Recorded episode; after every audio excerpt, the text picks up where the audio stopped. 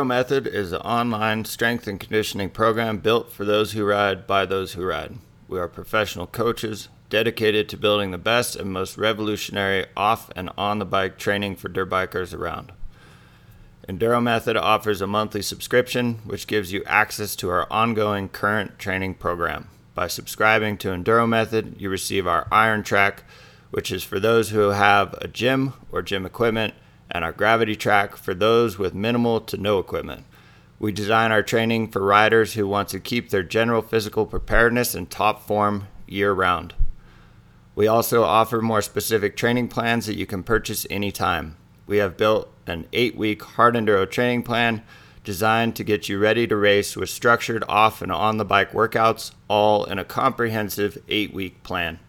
If you are interested in joining the monthly Enduro Method training subscription, we are offering a special discount for our podcast listeners. Use discount code EMPodcast23 in all caps for 50% off your first month of training. See the show notes where you can find discount codes and a link for more information and to sign up for Enduro Method. And now, on to the show. And we're up and running. So today, um, really grateful to have you guys on the show. Thanks for coming on. We got Steve and Denise Hatch. Uh, maybe for those not as familiar with you guys or what you do, just give a brief intro um, into yeah what you do and what you're doing now. Well, thanks for having us on here, Josh. Um, so my name is Steve Hatch. I, I grew up in upstate New York and got into dirt bikes like most, riding in the field, and then uh really thought that it would just be a fun hobby and then it turned after college into trying to do it for one year professionally and that lasted for 18 years. So i've been blessed to do what i love and coach and ride and mentor and train riders now after i've been retired um, from racing professionally all over the country and the world. Um, so now it's giving back and working on all facets of making individuals better on the dirt bike but moreover in life. Awesome. And denise yeah. So Denise Hatch, Steve's wife, AKA. Um, I have a background in exercise physiology, nutrition, uh, hypnotherapy, long time yoga. So I've combined all those things and worked in professional sports for many years, probably uh, 23 years dating myself um, and just, you know, helping people with Steve, alongside of Steve, to be their best, both in sport and in life. Awesome. Yeah, it's a very, I mean, between the two of you, it's a very powerful couple in the sense of, you know, having that on the bike sport side, riding training, and then just the mental and more spiritual, if you will, off the bike and being able to combine. Um, that's really cool. Mm-hmm. It is. It's well rounded. Yeah, definitely. Because I I do feel that there's a probably a lot more of a focus on the physical aspects of it. Um, Always. And the mental side's definitely coming along, but mm-hmm. that's a very nuanced topic as well. Um, and there's becoming not... more and more accepted. Yes, yes, definitely. Um, and what's funny, I have a couple things on here to note later, but the what what style of motivation people are drawn to right? Because there's a lot out there. There's like the David Goggins out there who's just like yelling at you and telling you to do more. And that's great for some people, but then other people, it either offend, it almost is offending or makes them feel less, right? So there's a big balance of trying to figure out um, how that connects with each individual. What works for one might not work for another.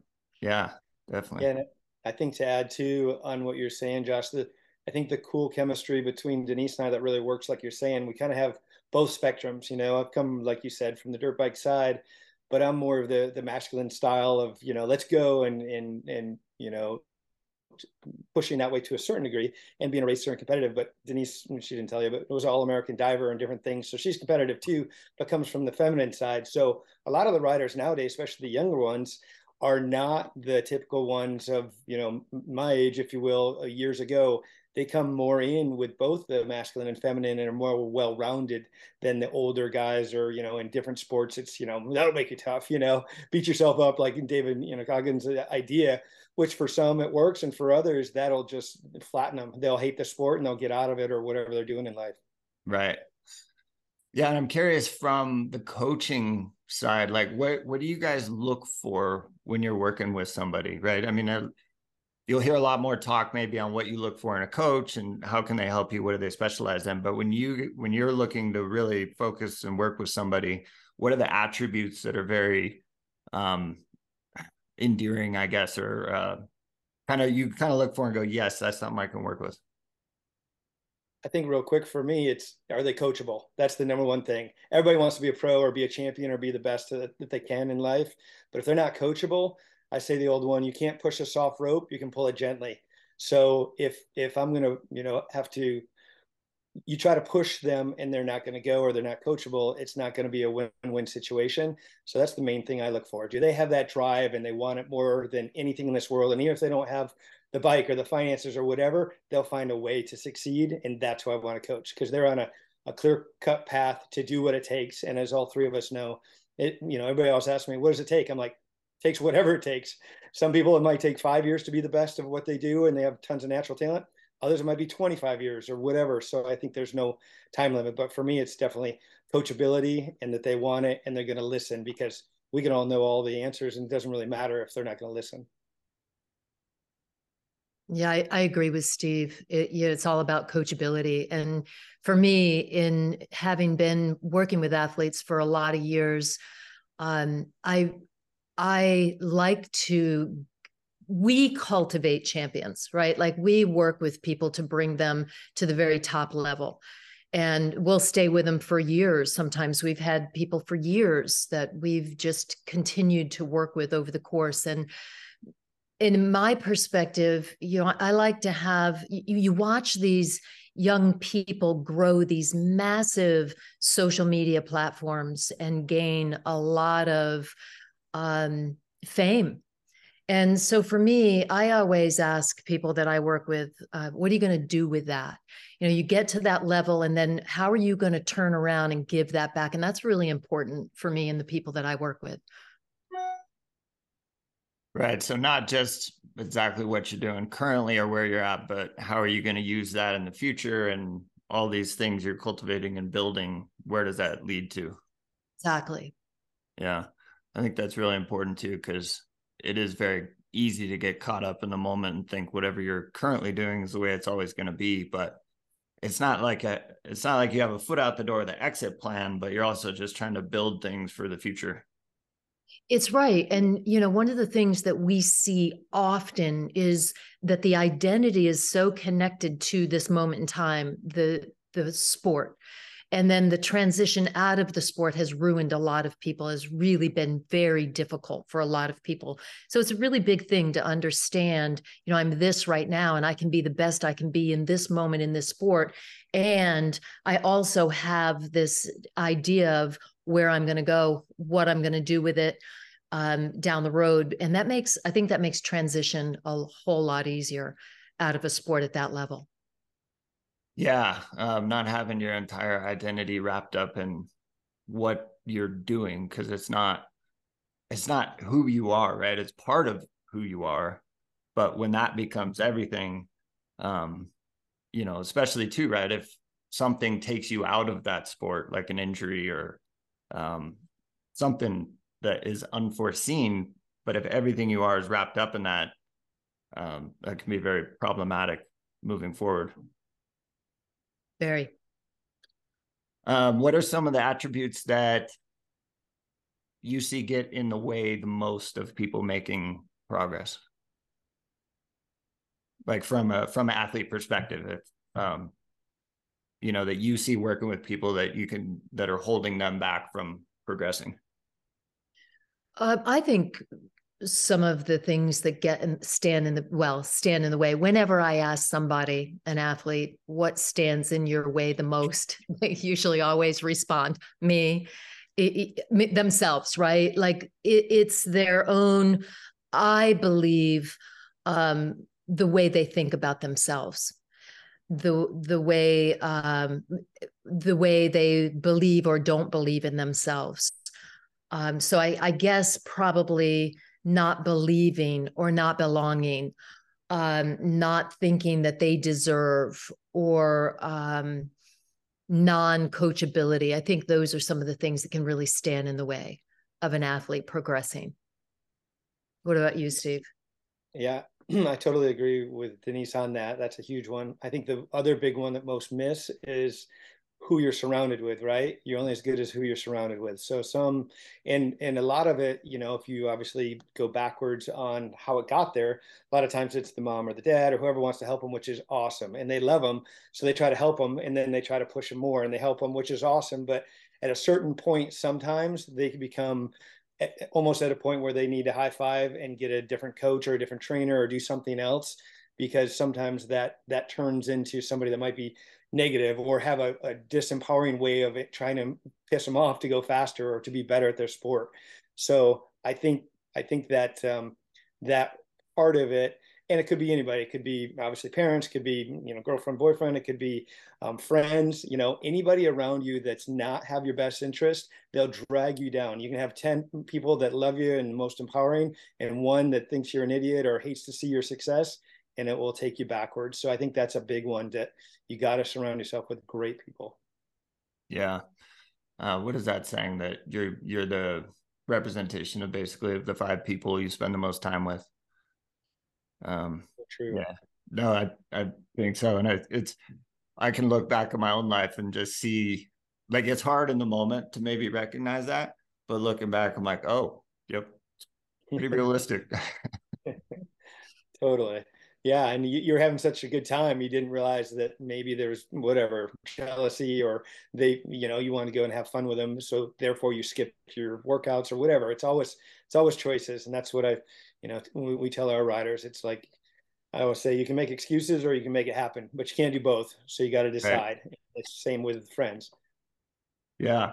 Um, when you're working with people how do you look to see like when they're ready to progress from whatever phase you're in I feel like uh, it's very easy to do something a couple times, feel like you're got it dialed, and then want to jump to the next thing, maybe before prematurely, right before you're ready. So, like, what are do you have some markers, um, just general that you kind of have in mind? Like, I want to see this person be able to do this, whether it's um, you know, uh, like a technical skill or um, something like a meditation practice, like enough reps, and then you kind of make the move to the next thing. Go ahead, Denise. I got one for riding, but I'll, if you've got no, one. you you take it away. So on the riding side, for me personally, with the way I coach, I pretend they're going to do it a thousand times. and at the, you know, and obviously when we began, including myself, I couldn't do it one time, nevertheless a thousand. So I think when you get something and say it's a corner and not dabbing your foot or not going out of the rut or whatever, a deep technical corner, let's say, I do the thousand time rule, which sounds like a lot, and it is. But I think, you know, there's a saying going around, I think on social media not too long ago, but basically it was what it said was, you know, an amateur or beginner will do something till they kind of get the hang of it, and a pro will do it till they can't get it wrong. Mm-hmm. So I think that's the big one. So for me, at my top level of racing or at my peak, I, you know, it's so subconscious. I mean, I could ride the bike and feel 10 times better on the bike and the feel of the tires and everything else better than I could walking in my sneakers or training or all this side stuff that I did. So I think that ability to, um, you know, a be second nature, where you're not like, oh, step one, outside elbow up, step two, slip the clutch, step three, it's really habitual, and that takes a long time to get there. But for me, um, you know, beginner riders, I give them the ten time rule, we're doing the right way, or even five if they they're really struggling. But um, you know, and then the pros, it's like, all right, we do this 30 times perfect, we're on to the next thing. And if we don't, mm. we're on there sometimes for two or three or five hours or the rest of the day. So I think that's the big thing. I think for me personally too, the big thing that I I, I used to do my clinics or used to do my coaching. Okay, one hour on starts, one hour on braking It doesn't work that way. Some some people will have it in five minutes. Other people will take five hours. i have worked a lot, and Denise and I both did. We were moved three doors down from Taylor Robert, so we knew him since he was seven years old. And I remember going out when he started having us coach him, and I was in my prime racing, and he was like 12. And I remember taking him out there to in Arizona to wheelie tap the second whoop, and then to go over on the third one, so a wheel tap of three whoops in a row on his little, you know, whatever 65 KX, if I remember right. And I showed him that, and I was like, okay, this might be half hour, an hour. He went, pray and tapped it and went back down. I'm like, hmm, maybe got it just by luck. And the next thing I know, he did it three more times. I'm like, he's like, what do you think, Steve? I'm like, we're out of here. you know, it took them about a minute. So it really depends on on who and where and when, of course. But I think a good coach realizes when it's time to move on. You don't want to just you know do it forever when they already got it. But I try to be just ahead of them and always trying to raise them up as we go. Right. Yeah, and I think that implementation is also a, a big one there. If it, you know, as far as what I'm doing in the mindset, I'm given a lot of skills and practices. So is somebody actually putting that to work? Are they doing it and implementing it? I think that's big. And and the other thing that, you know, Steve and I do together is that, and I think that this is where we're really well rounded, and because we have the background that we do when we realize what somebody's after their goal their vision well then we hold that for them oftentimes until they can hold it for themselves. You know what i mean? Like we you know sometimes it takes somebody else believing that you can and knowing that you got this until you got it until you know you got it. And so that's also i think a, a level of um, implementation or getting somebody to that levels holding that for them.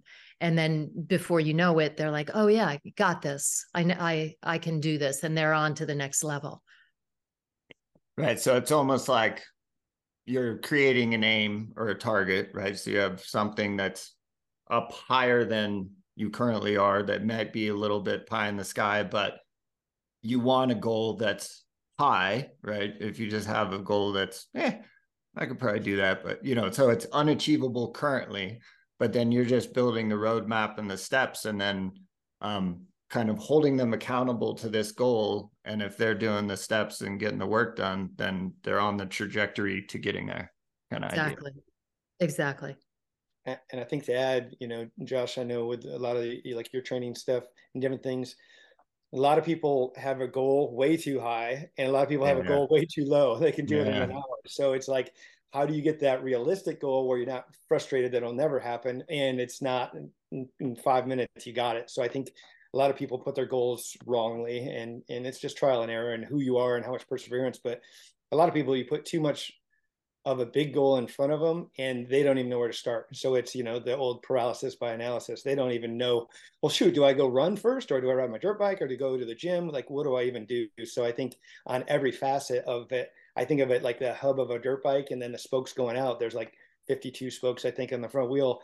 That's just like us. We've got our, you know, say our strength, and then we got our, you know, upper body strength and core strength and legs and dirt bikes and skills and all of it goes together in mindset, nutrition, on and on. So it's really figuring out where we're at and then what's it going to enable us to really um, see how big of a goal to put on all of those. We kind of put a big overlapping goal on the whole thing. I want to win the championship. Well, yeah, that's a great one.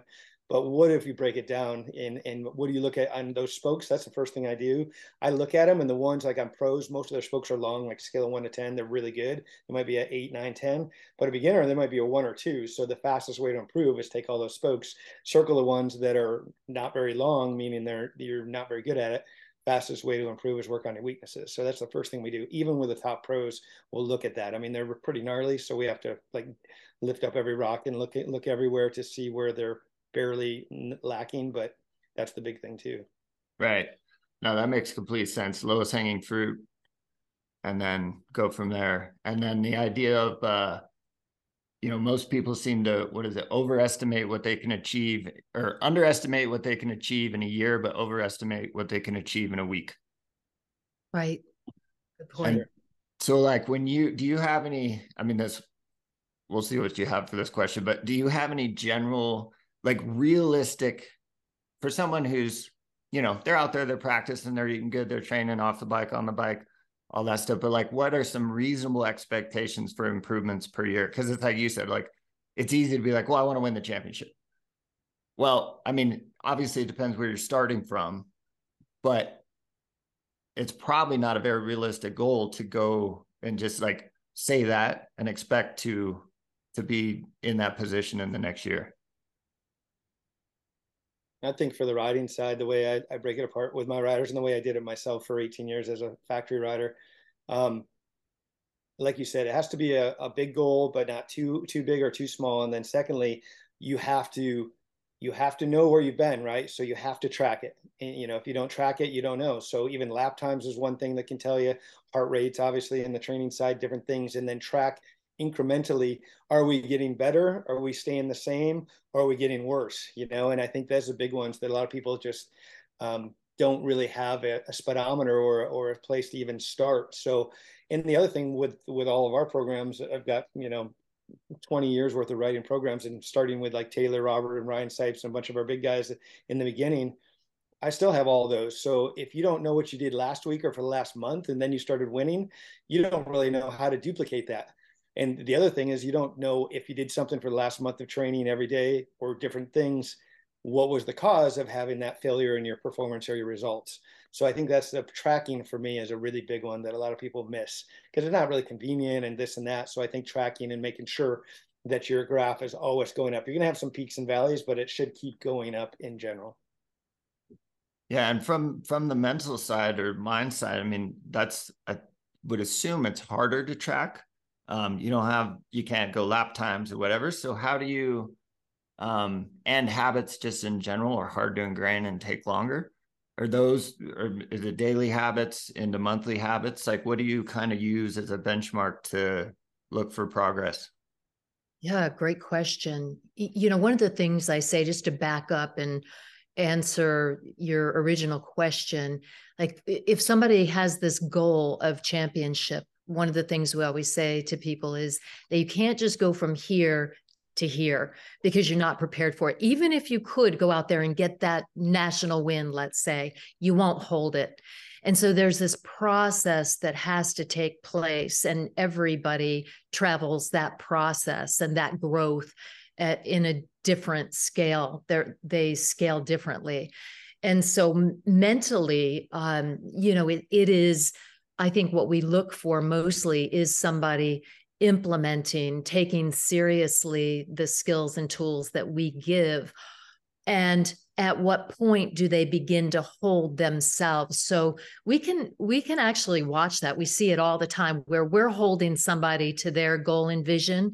You know you can do this you can do this. Here's how you're going to do this. Here's the steps to do this. And and you can visibly see when somebody goes from that i'm counting on you to hold me to i totally got this. Now i know my i know what to do.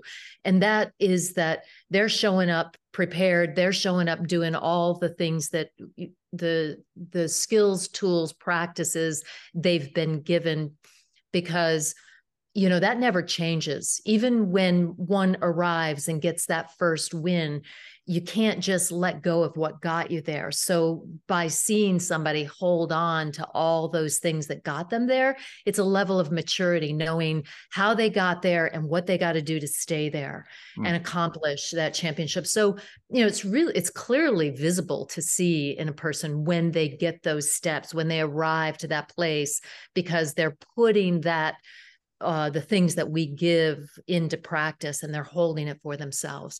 And then they start believing in themselves. And, and then before you know it you know then we're done. They we know clearly when they're done with us because they totally have it. They right. got it. They're holding themselves. Yeah they've been able to ingrain and implement it into daily activities and whatnot. Exactly. Consistent yeah. wins maybe yeah. even championships. Right, right. Guys, what? How would I'm curious on, and I would be curious if you each have a different definition. But what is what is mental toughness um, to you, and what does it mean? Go ahead, Steve. So, so for me, you know, and coming obviously from more of the guy side, and you know, I was into all the other sports and yada yada. So I think um, partially you can be born with it for sure and that's a drive and a determination and a relentless pursuit to never ever ever ever ever go up go give up excuse me. So that's a in my opinion a, a relentless mindset if you will. The second one that i think is even more important because a lot of people have that is can you see it through to the end? And what that mm-hmm. means is it's a muddy day it's 27 degrees out. Nobody wants to ride their dirt bike for nine hours up in the mountains in this race and you're probably going to freeze in the resets and everything else, say in enduro. Um, do you have the mindset to a go through it and b not be affected by it? So what I mean by that too, as far as being that that mindset, like you you mentioned, Josh, do you get you know, it, it, a typical good one is like obviously we just had the Super Bowl. A typical good one is watching the difference between maybe a, a, high school team or even a good college team. They're all gnarly anyway nowadays, and a pro team when it's blizzarding out. The pros barely look like there's any snow flying in the in the air. They still catch the ball. They're still barely fumbling the ball. They're really really good. Same with a pro dirt biker. When it's you know mud and snowing, they're barely much slower than they are when it's dry and perfect. So I think the mental toughness comes from for myself, and I've won most of my nationals and big races and championships I won were in the gnarly stuff. And in New York's pretty gnarly. It's cold. It's miserable. I mean, it's you know nice today, but it's usually 20s um, in this time of year, and it's muddy. And it's to go a mile back here in the mud and tree roots and rocks is terrible, you know, especially now that I've ridden all over the country or all over the world. So I think where you come from helps build it a little also, but that steadfast steadfastness mentally to know you yourself enough that you will persevere through it. And that doesn't come just the first time you go in a muddy race. You might quit and go, this is the dumbest thing I've ever done. I'm going to take up golf. But after you do that a few times and you're like, oh, you never give up on yourself, Steve, or yourself. Um, and you start to realize that that's a pattern that you're mentally and physically tough um, it, it, gets ingrained in you and i think that's you know where i got to and that's that was one of my biggest strengths was training and then never giving up. So i think that's the mental strength that i, I gathered. And you can you know denise worked with me on the mental stuff and, and ingrain that also on different ways and different tools but just the old redneck style of trial and error that's how i got it to begin with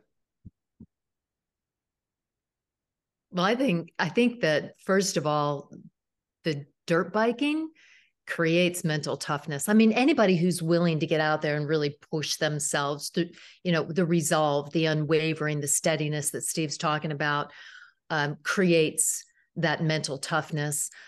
Um, but one of the things that I think is really important on the men- mental side is the unwavering aspect of belief in self, belief in one's ability, belief in one's skill.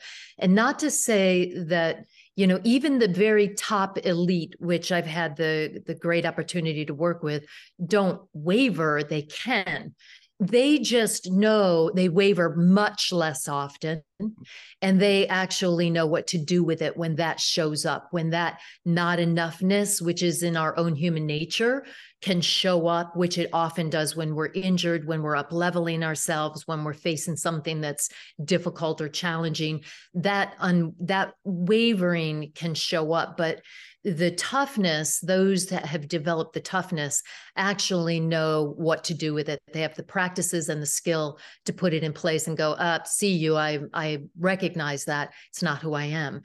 And have created another neurological pathway or groove or belief in self enough that they know what they're capable of. They know what they can do. And so I would call that a mental more more than mental toughness, a mental unwavering. Hmm. Um, and you know, and then there's an awareness of there's a a really big awareness of when that wavering is happening, when I'm not fully resolved or fully believing in myself. Um, y- you know, you can catch it and turn it around and have the practices skills and and tools in the tool bag to be able to do that. But I think, um, you know, one of the things that separates people in that toughness is injury. And you'll very, very um, quickly see at young ages when people get injured who has that toughness and who doesn't based on injury you know, because some people will get injured and go, nope, not that, hanging that, I'm selling that. and, and, uh, you know, it, I don't know, it's a fine line between toughness and, and intelligence. I'm kidding. But, um, y- you know, some people can just get through it and, and just step up and keep on going. Like, yeah, there might be some things I got to look at in this, but they just, they're, they're tough enough to handle the adversity and adapt and keep on going. Interesting. Um, yeah, and I've I've always thought too, like there's definitely some level that you know people are have from parents or genetically or whatever, but it's also something that can be trained. Agreed. And the tools to do that seem well, not all obviously, but one is definitely just the discipline of showing up over and over. And when you have that over time, that's like a kind of a bedrock or foundation you can lean back on for when you have those moments of doubt or something like that because you've built this track record of showing up of putting in the time putting in the work. And um, you don't have that sense of like imposter syndrome or i don't belong here. I mean maybe still but like you said you can almost recognize it. It enters in and you just kind of watch it go out on the other side. Yeah Exactly.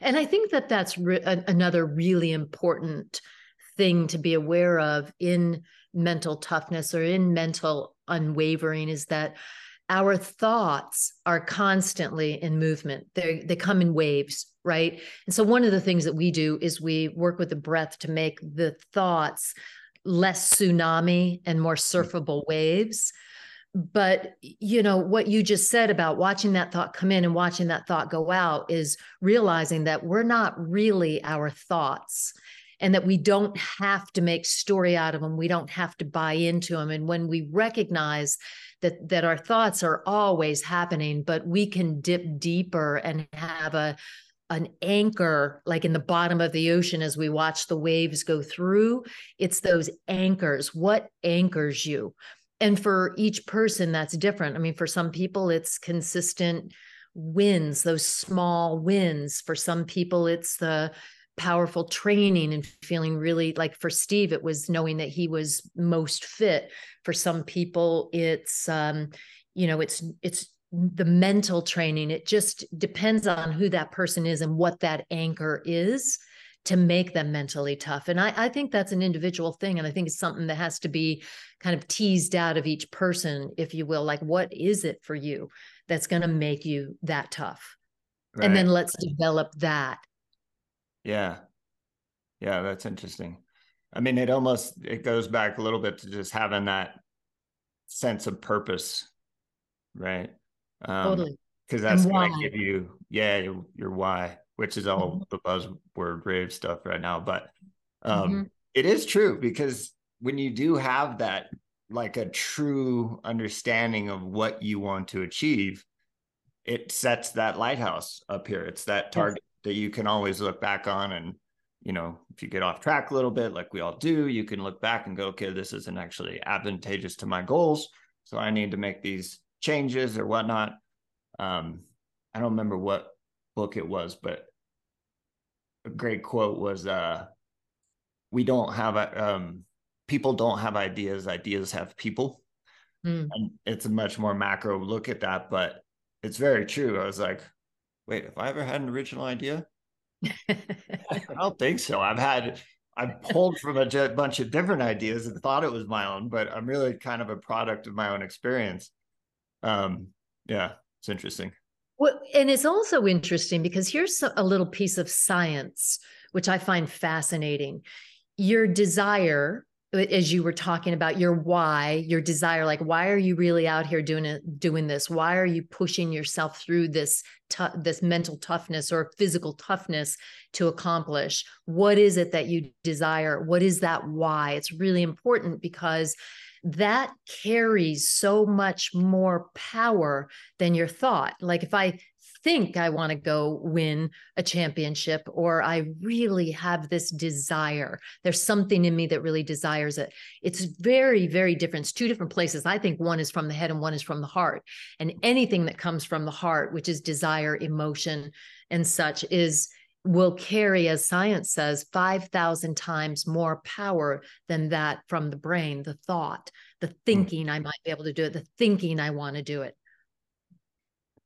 Right. And then the thinking and the speaking of it potentially is, I don't want to say detrimental, right? But you almost do get a dopamine hit from expressing your desires to other people, right? You get that like, oh yeah, that's what I'm going to do. And you tell somebody, and then three or four weeks later, they're like, hey, how's the thing? And you're like, oh, I didn't really actually start it.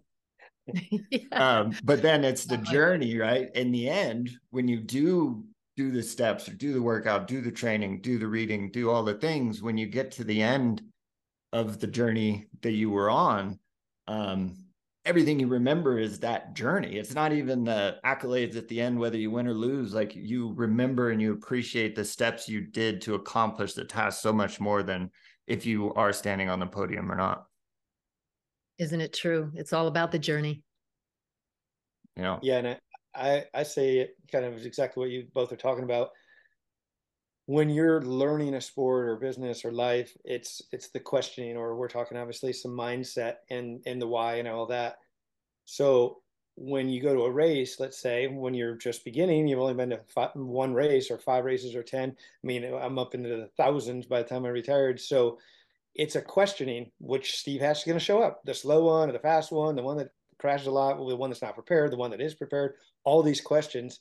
But if we break it down, and my mom and dad were school teachers and sister, so it probably comes from there. But it's like if we're going to take a test, and if the three of us are going to take a test in six months, and we say, all right, let's meet on Zoom, we're going to study for three hours, 5 a.m. to 8 a.m., and then, you know, 7 to 8, 8 eh, p.m. at night for six months every day it's going to be a knowing we're ready to take that test and we're going to get an A on it or we're going to rock the test because we studied our butts off. Just like racing, if you haven't done the homework in the gym or on the bike and all of this and haven't put in that whole time and been doing other stuff, it's not a knowing you're going to perform at your highest because you haven't done the work. So right. it really gets down to that questioning. So when you do at the pro level, like what, you know, and Denise and I are blessed to work with a lot of driven people, but you still have to do the work for one and then for two it does turn in at beginning with them uh, and even somebody as great as like a ryan sipes we worked with it was a question. We would always say well yeah it'll be a question until it becomes a knowing and he was already doing great at supercross and stuff like that and he was like what does that even mean? Until he started doing the doing part behind it and then he realized towards the middle or now in his career it's a knowing he's going to show up and be badass and ready to go and at the peak of his performance every single time. Right yeah, no, it makes complete sense. I mean, you can exactly that. You can show up to a race and you can have a or an event or ride or whatever it may be. You can have a great day and then feel like top of the world. And then just as easily the next time, you know, everything kind of goes wrong, not your best day.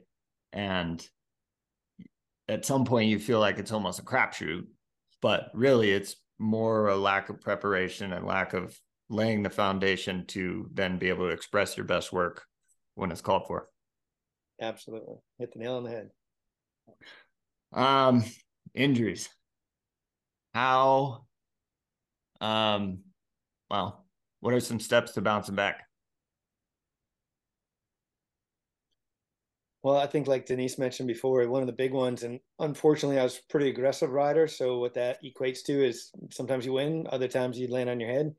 Um, so I had a lot of broken bones here and there in my career, but I think the the the, the steadfastness of um, understanding that for one that that's part of the part of the deal. I mean look at motocross supercross. That's tenfold in my opinion. The top half the top field of the top guys are out of the out of the series halfway through the season because they come up short or long on a, a triple or a jump or whatever. So anything has risk at, at this type of level of a sport so the injuries come with it. So you have to be, are you okay with that? You know, and I, nobody wants to be injured. I always say, when's a good time to be injured? Never, right? All my broken bones. you were like, oh, it'd be nice if it was the summer break and I didn't have to race with broken bones. The year I won the enduro championship, I had nine races. I think five of them I had broken fingers or broken toes or whatever. So you just persevere through it. So I think that's the mental toughness we were just talking about for one. But for two, when you're coming back for it, I think it's important to make educated decisions, know what you're dealing with, know how bad you're injured or not, and then take little stepping stones, even as simple as say you broke your collarbone and you need to be out for whatever, three, four weeks or whatever it is. Do what the doctor says within reason. They're going to obviously go towards the high side. But then, secondly, as it gets three weeks in or four weeks in, can you do a push up? And then does it still hurt? In the next day, can you do 10 push ups? Isn't it sore? And no, it's not, or yes, it is. And how much can you push yourself to be methodically day after day getting better without going one day backwards on your on your healing? So that's how I always attacked it. And it stunk and it hurt. And but um, I think that's just part of the sport. And I think the best at anything, and like Denise said, the dirt bikes are are tough. You know, there's a lot of sports that are tough, and if uh, you know if if you if you're gonna not be able to handle that part of it, it's probably not for you, and that's fine too. Or just back it down. You know, nobody has to be stupid to hit a tree. We were just idiots at the top level and willing to go by the trees. And I never thought of hitting any of them that I hit. You know, if you did, you never go that fast past them. You know what I mean? So I think that's the other big one too. What's your commitment level? Right. What about layover stuff on the mental side? Um, just sure. that risk reward side part of it. Sure. That's a that's a big side. And you know, we work with that a lot. And the thing is, is that you know, in your in your mind, even if you're tough, you can think, I can overcome this. But the truth is that injury can set into nervous system. Mm-hmm. So there's automatic responses happening for people that are getting back out there after um, a, a, big crash and a big injury because it's in the nervous system. So the way I approach that is I work with the parasympathetic nervous system. So that's the rest and digest nervous system. So that's where a lot of the hypnosis comes in. Um, is to engage the parasympathetic and reframe the crash, reframe the injury, um, re uh, basically rewrite what's happening in the subconscious mind and uh, give the nervous system that nervous system a break to reframe by engaging parasympathetic nervous system. Right. And the reframing is that in a way like um regaining control in a sense? Sure. Um, um, or or even taking somebody through it um even taking somebody back into how could you have uh, let's replay that without the crash. Let's replay that in another way, saving that.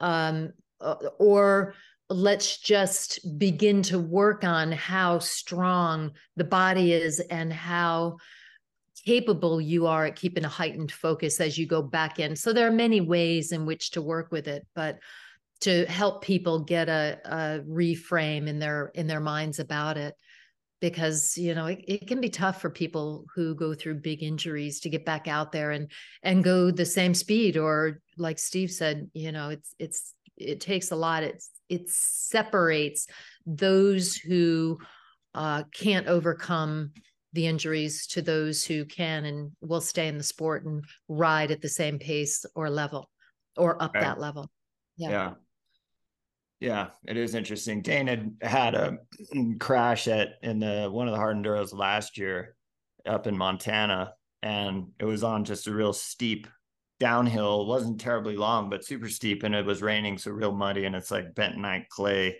super slick.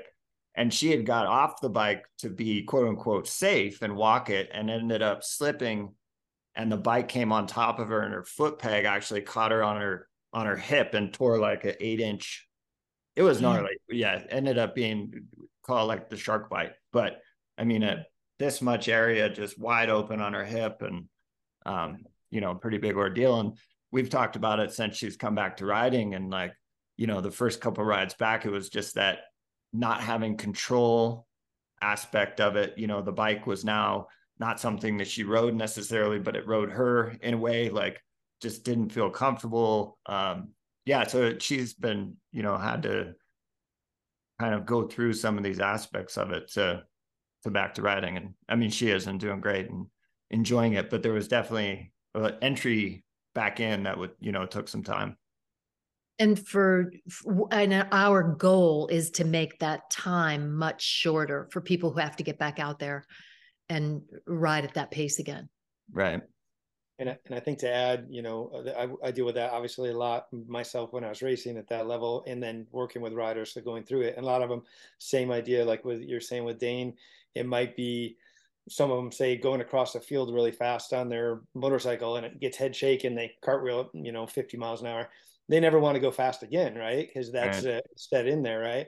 So one way I do it is to bring them back, not quite to 50 miles an hour, but I'll get them used to going 20 miles an hour until that becomes no, normal again and then 30 miles an hour until that becomes normal 40 miles an hour until that becomes normal 50 miles maybe different form different style different um, clamping better, different things. So we'll tweak some stuff until that becomes back into that. Um, just like Denise reprograms the the nervous system to go. Well, you didn't hit that tree, or you didn't crash going down that slippery downhill. You did, so we remember it.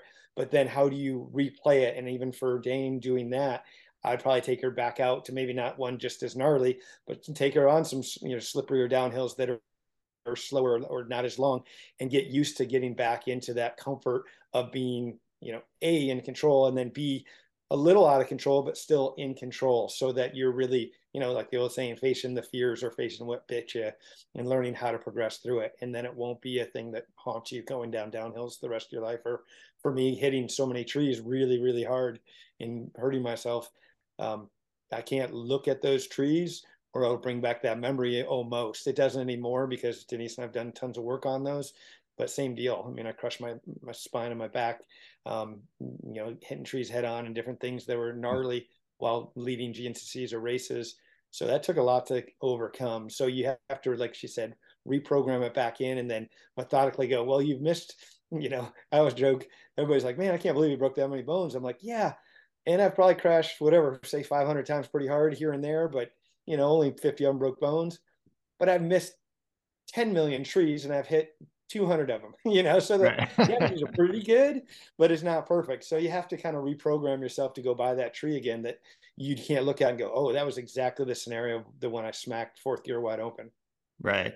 So it's almost the same as setting goals. You're just doing it in a different sense. Like if you say you have a fear of heights, the way to help overcome or at least get more comfortable with heights is not avoiding it entirely, but making small steps to progress. So maybe, you know, your first step is to just go up to the top of the building, not even go to the edge of the building and look over. You just go on top. You're like, okay, I didn't die.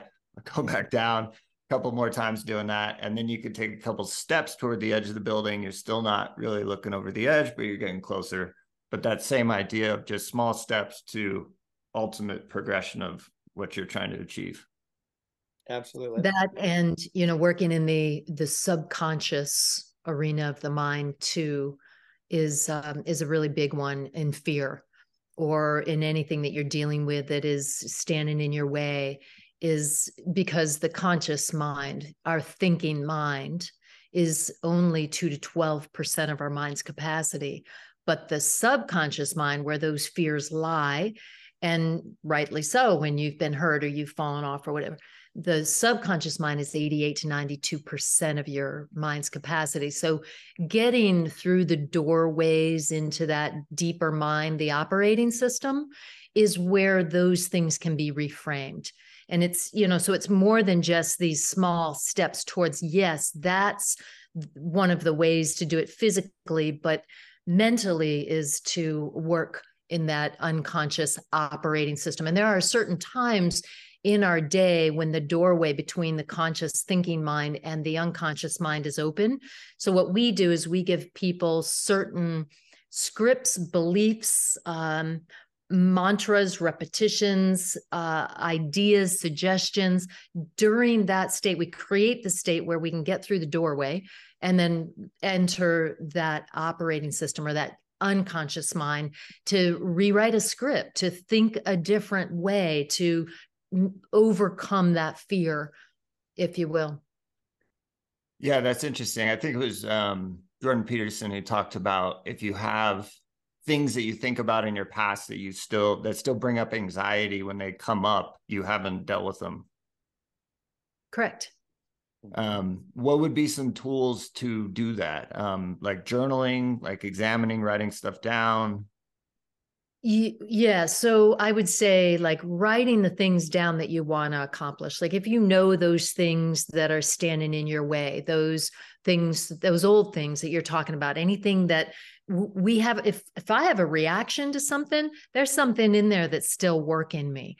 Or if I can't get over something, it's because something's still in there that's not allowing me to get to this next level or this next step. Um, the way we do it is we work in well repetition is the mother of skill right? Um, but for us we take it one step further and we work with those those times. So there are four times in your day when that gateway to the deeper mind is open have access to it. So you can really be programming yourself, or you can work with somebody like me to help get you there and program you. So I would feed back to you the things that you want to accomplish or overcome. But if you're doing it on your own, I would say to write the things out that you want to accomplish, get very clear on those goals, intentions. And then there are four times during your day when you have access to that deeper mind. So, like for instance, Josh, I could say to you, um, or, or, let's take Dane for instance, the her crash, and I could say, "Hey Dane, you'll go out and you'll go down that that slippery hill again, and you'll be just fine. You'll you'll make it all the way to the bottom." And Dane could go, "That sounds great, Denise, but my experience is that I fell in it. I got really injured, right? So how do we get past that?" And so what I have, what the goal would be to get through that new um, newly formed idea about herself or about her experience of herself by going through the doorway of the conscious to the unconscious. That's four times. When you're deeply relaxed, when you're uh, highly emotionalized, mad, glad, sad, ready state on the start line, um, happy, angry, all that is a highly emotionalized. That doorway is open right before you go to sleep, right after you wake up. That's a hypnagogic state. So you have access to that operating system. And the last one is just physical demand on the body. So when you're working out, when you're practicing, all those times that doorway is open. So what you're saying to yourself really matters. It's like it's going right on in there and being written at that deep level in the operating system. So we work with those four states to um, so if you journaled for instance dane would come up with the ideas about herself um, to overcome that injury. And then during those states she would reinforce those ideas either through image or through repetition of mantra to herself stating a goal or through um, you know whatever it might be to rewrite at that unconscious level when that doorway's open. So one of the things that we do for instance on a start line let's say is there's it's a highly emotionalized state. People can be absolutely freaked out you know getting ready for that race. And so we hone the the mindset to think of these three things just these three things. You get to pick them what is your focus? And then when you're in that state, you're going to breathe. So breath is always going to lead the way to the mind. We do a lot of breath work. Breathe and then state those three things. That's it. It's just those three things. And if the mind begins to wander, which it likes to do, it likes to go off in, you know, nine to 12 directions at any given time, we hone it back these three things. And so eventually those things are the repetition and then they become the mother of skill. They become your new belief. They become the thing that you can hone in on and focus on um, in those by using those states. Hmm. that's fascinating. Yeah breathwork is definitely something i've been more and more interested in the last couple years. Um, yeah it seems like uh, something we all do constantly but uh, there hasn't been a whole lot of awareness about it up until maybe yeah, last year or two, it seems to be more and more popular. Prevalent. Yeah, even with the yeah. elite athletes, you'd be surprised. Even the absolute elite athletes have not learned how to breathe correctly. But like you said, there's a lot more programs out there now, or individuals out there teaching how to breathe correctly. But you know, it is something that we do automatically, so people don't understand the value of it because we do it all the time, every day, all day but to understand how to use full lung capacity through your breathing, to understand how to develop greater lung capacity and more oxygen through certain breath techniques, to understand which breath techniques activate nervous system and which breath technique techniques deactivate nervous system. Mm-hmm. So there's there's a breath technique out there for everything. And if you are skilled at that, then you know when you go out there and you got to get up for the game, like I got to go work out and I'm really feeling kind of down or I got to go do this 3-hour race and I don't have an ounce of energy today or belief in myself, then there's a certain breath technique that would activate the nervous system to bring you up for that.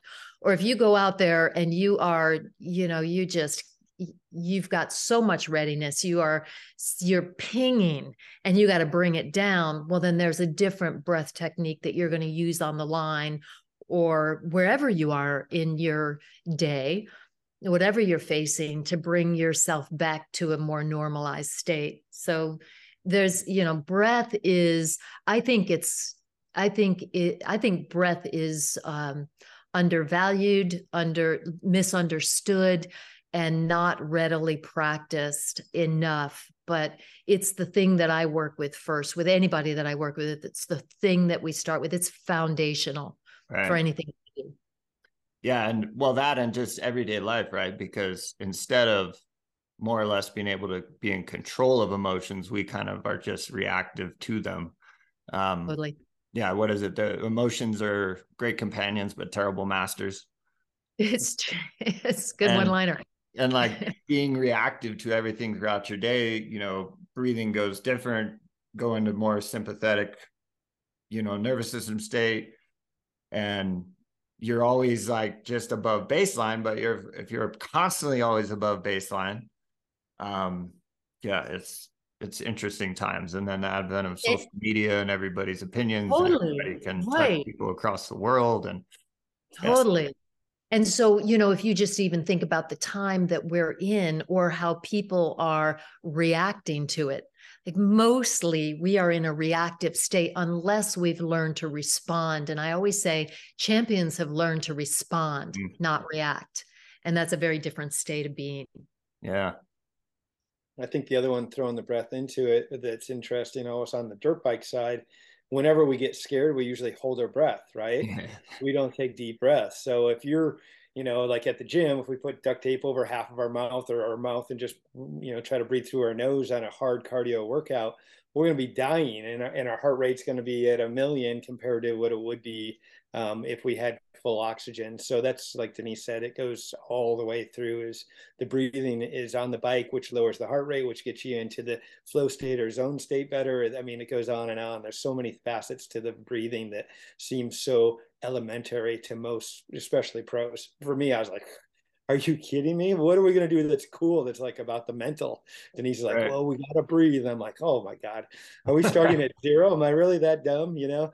And, uh, and then you realize, holy cow, there's such a big depth in it. And like you said, it's such a easy one to overlook. And it's it's really one that once you master it just like anything people can say they want to be you know gnarly at the gym on weights or cardio but if they're never there and they don't practice it they're not going to get any better. You can want all you want but um, it'll never happen. So same with the breathing. It's really about knowing that and that's a huge tool in your toolbox. But if you don't use it then it's like having the best snap on toolbox with all the tools. But if you hate working on your bike you're not going to use your tools at all.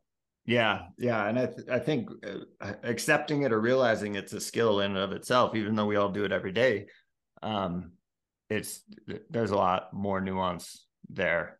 Um, I remember just a quick aside, we did this was years ago. I think I read like Spartan Up, uh, the guy that started the Spartan races. He had a book and he had uh, people running like ten miles with a mouthful of water or something. Oh. And I was like, oh, that's pretty cool wow, we'll do a mile, right? So it was like a Saturday workout, kind of more of a fun deal. So I had everybody take a sip of water, and I was like, all right, you got to spit your water back in the cup when you come back in. It's just a mile. You'll be fine. You can walk the whole thing. Um, doesn't matter how long it takes. Just don't swallow the water and don't breathe through your mouth. And then when you come back, spit the water in the cup. And I was like, the best thing you can do is start walking and then as you acclimate to the feeling of just nasal breathing, essentially, you can slowly speed up your pace, you know, and this and that. And, you know, half the class took off at a nice walk. The other half literally took off at a dead sprint. And then at the corner, they're on the hands on knees, just, you know, dying. And uh, it was pretty funny. But yeah, it's interesting. We've um, played around with it a little bit. I'd, you know, like to continue to learn and do more with it because I think it's very valuable. And like what you said, especially on the bike, I mean, hard enduro is a great example because half the time anything either scary, difficult, I'm like, oh, I really just literally didn't breathe for the last 30 seconds. Now I'm dying. And I could have just been very calmly approaching these things, heart rate's higher, pumped out, you know, all the things. So Yeah. Yeah. And you know, Josh, breath has to be trained just like a bicep muscle has to be trained. We have to learn yeah. how to do it correctly, right? Yeah. And there is, you know, there's breath techniques that actually build EPO, which is your performance enhancing enhancing drug. It's what Lance Armstrong got busted for taking. Like we can build that naturally. So it it is, I would say, it needs to be part of our training. Like you know like you just did with putting water in your mouth and running learn to breathe through your nose. And you know it's we have to train the breath as we train the body. Yeah. And I, I know real quick on a riding side, um, Ryan Sipes would tell me back when we were working with him with Supercross, if he held his breath, which he couldn't do it for the whole lap because the lap's like usually 50 or, you know, almost 60 seconds on a Supercross. But he said if he t- didn't do on purpose breathing out on the triple and breathing in, mm. that and their heart rates were were crazy or are crazy. They're usually 200 uh, roughly um, average for a whole Supercross. He said he could hold his breath some for one lap and not be able to ride two laps, basically maybe three, without just redlining or having to slow down or if he got his breathing right and was like at 195 and calmer even though he's you know pinning it he could do 30 laps on the supercross track compared to two. So it's a really uh, big difference. Most don't see that it's like they're like ah what's the big deal? But especially with what you know i did and a lot of our riders do the three hour gncc wide open it really teaches you if you're doing your breathing right and can lower your heart rate you know through training and through all of your skills and being more efficient and effective it's night and day of how fast you can go, how long, and still be at your top peak performance. Yeah, that's super interesting. Um, I doubt there's, I'm sure there's some, but I would bet there's a whole lot of people who pay no attention to breathing out on while they're doing their practice laps or interval work or any of that stuff on the bike. More than not. Yeah. Right. Awesome. Well, I want to be respectful of your guys' time. Um, feel like we could keep going for a while, but uh, really appreciate both of you coming on. Had a blast. Hopefully, um, listeners get some out of it. And maybe before we go, just how can people reach each one of you? Um, if you have anything out to offer as far as programs or where they could look to get some info. technology. Keep buzzing over there. Yeah, potential spam call coming in. Go figure, right? Part of life. um, at least it tells you nowadays. Uh, for myself, uh, stevehatchracing.com is where you can find me. And uh, Denise and I are a team on all this stuff, but uh, mentoring, training, and coaching. Um, we have all levels from starting at $19 a month all the way up to $10,000 a month. We have programs of all levels and all areas, as well as online programs. So Steve Hatch Racing, it is my side of the of the house, if you will. And Denise can tell you on her side. My side of the house is rock and roll. Uh, no, I'm kidding. Uh, powerofthemind.coach. So it's power powerofthemind, not dot .com, but .coach. And Steve and I have created some online mindset programs that begin with the foundation of breathing and mm-hmm. take you all the way through what we believe cultivates a champion. And so we have uh, three programs there, and it's it's fantastic because and as well as Steve, he has online programs in the writing, and now we've got the online programs in the mindset. So um, that's been helpful to reach people who haven't been able to be with us. Great. Well, we will yeah put everything in show notes and um, put links out and spread the word. And again, really appreciate both of you taking the time to come on. Our Thank pleasure, you. Josh. It's been nice talking to you. Thank you, Josh. from Thank you thanks for uh, having us on here and your enduro method and you know keep uh, doing what you're doing changing lives and making people uh, enjoy the sport. So very cool. Thanks for uh, having us on. Awesome. Thank you